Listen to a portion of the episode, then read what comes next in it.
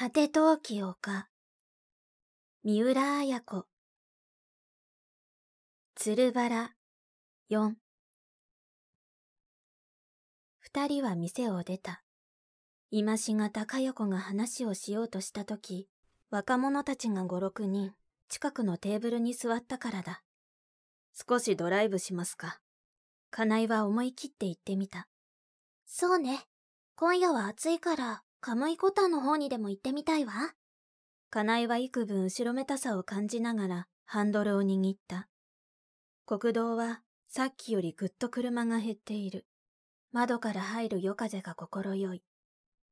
話って何ですか？私の母のこと、アキコさんからお聞きになった？いいえ、あまり。金井は周到に答えた。下手にアキコから聞いたと言っては、アキコの立場が悪くなるだろう。あら、アキコさんってそんな話もあなたにしないの？あまり現実的な話をしませんよ。あら、じゃあどんな話をするの？そうだな。読んだ小説の話や聞いたレコードの話かな。まあ、ずいぶんお上品なのね。そんなことより、あなたの話を聞かせてください。気になって仕方がありませんからね。あら、気にしてくださっていたの。当たり前ですよ。昨日の電話じゃ、あなたは泣いていましたからね。ちらりと金井はかや子を見た。私って、バカね。やっぱり金井さんはお兄さんみたいな気がするのよ。すぐ甘えちゃって。実はね、私の母、旭川にいるのよ。私、自分を捨てていった母になんか会いたくないんだけれど。会いたいから来い来いって言われて、仕方なしにとうとう行ってきたの。なるほど。ところが、それがお父さんに知れてね。アキコさんのお母さんにも知れたりして気まずくなったのよ。うん、私、とても辛いの。誰かに甘えたくなっちゃったの。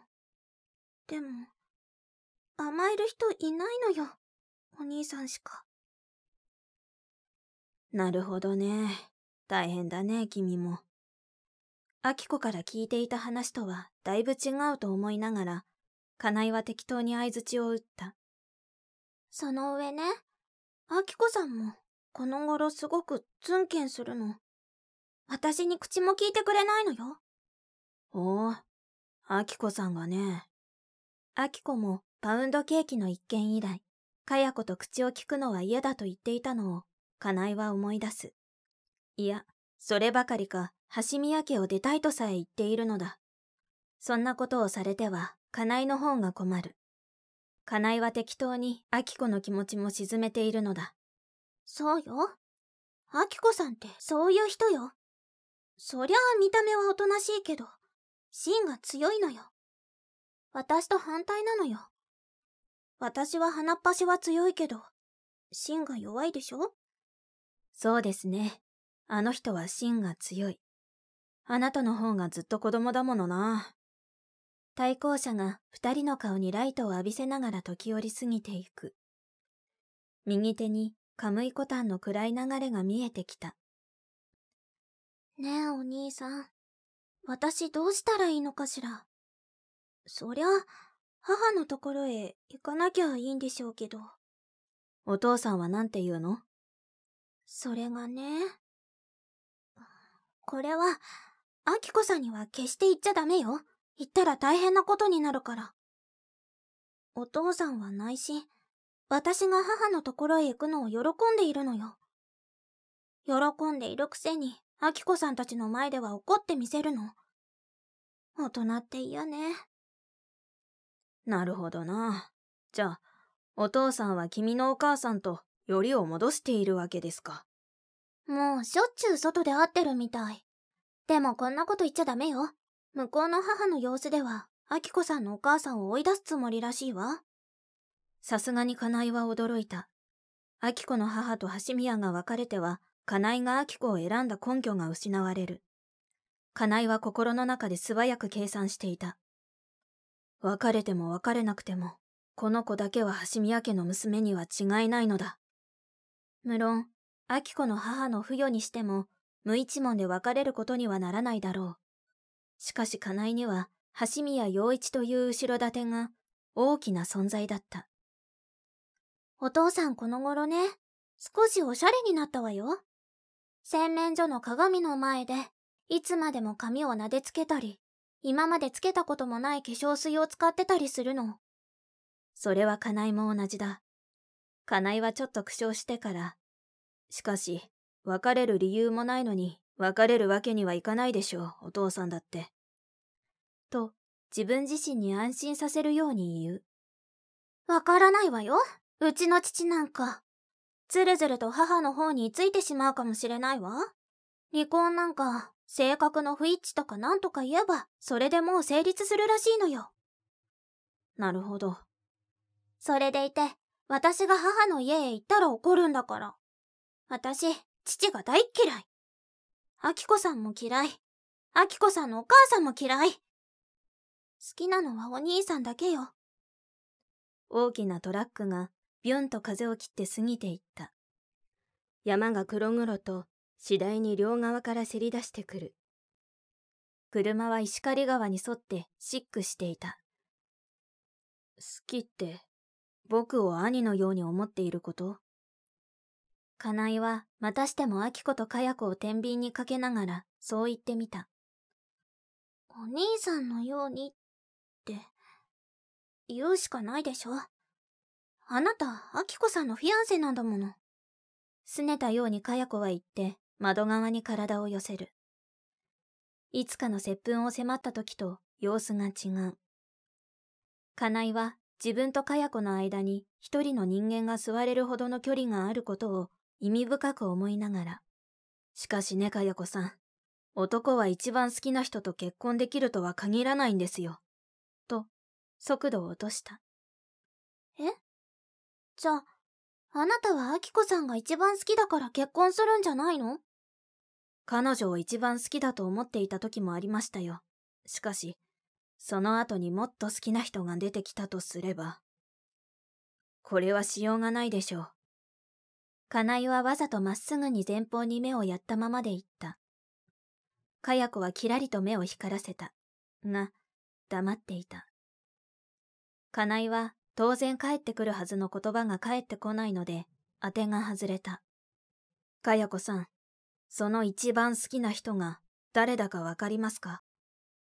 かや子は聞こえないふりをした。かや子さん。何か言おうとしたとき、かや子が言った。この辺りで川の縁に休みたいわ。かや子の声が無邪気だった。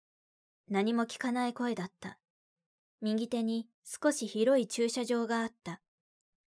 仕方なく金井はそこに車を乗り入れた。駐車場には車は一台もなかった。やっぱり川淵ね。涼しいわ。先に車を出たかや子が嬉しそうな声を上げた。乗用車が3台続いて旭川の方に走り去った。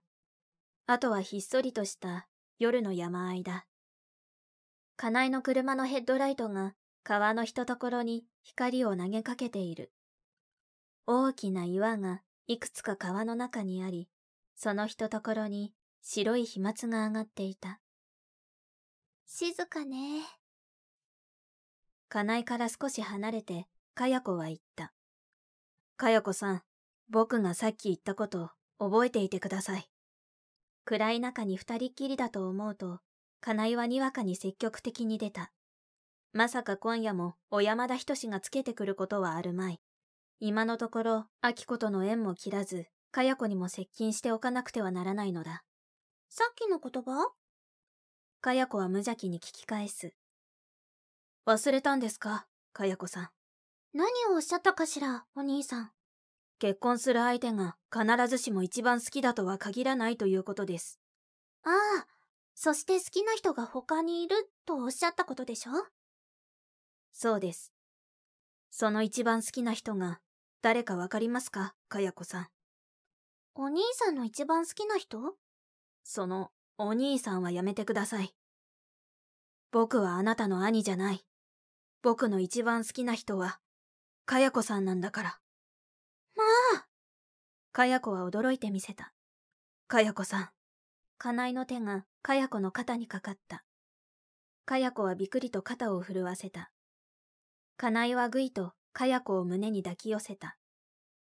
かなえの唇がかやこの唇に迫ろうとしたとき、かやこは顔をねじ曲げていった。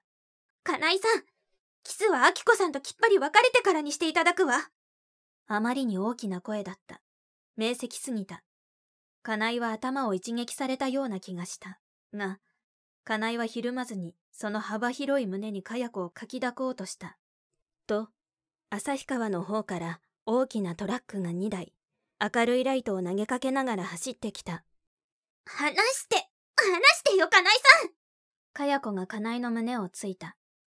思わず手を離すと、かや子が肩で大きく息をしながら言った。今夜のこと、みんなあきこさんに言ってあげるわ。いいんでしょそれで。そんなバカな。かなえは慌てた。何がバカなの？あなたが好きなのは私でしょ？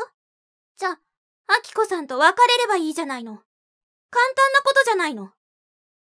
言い捨てると、かや子は檻から通りかかったタクシーに手を挙げ、さっさと車の中に乗り込んでしまった。小説、果て陶器丘、集英書文庫、朗読、七瀬真由。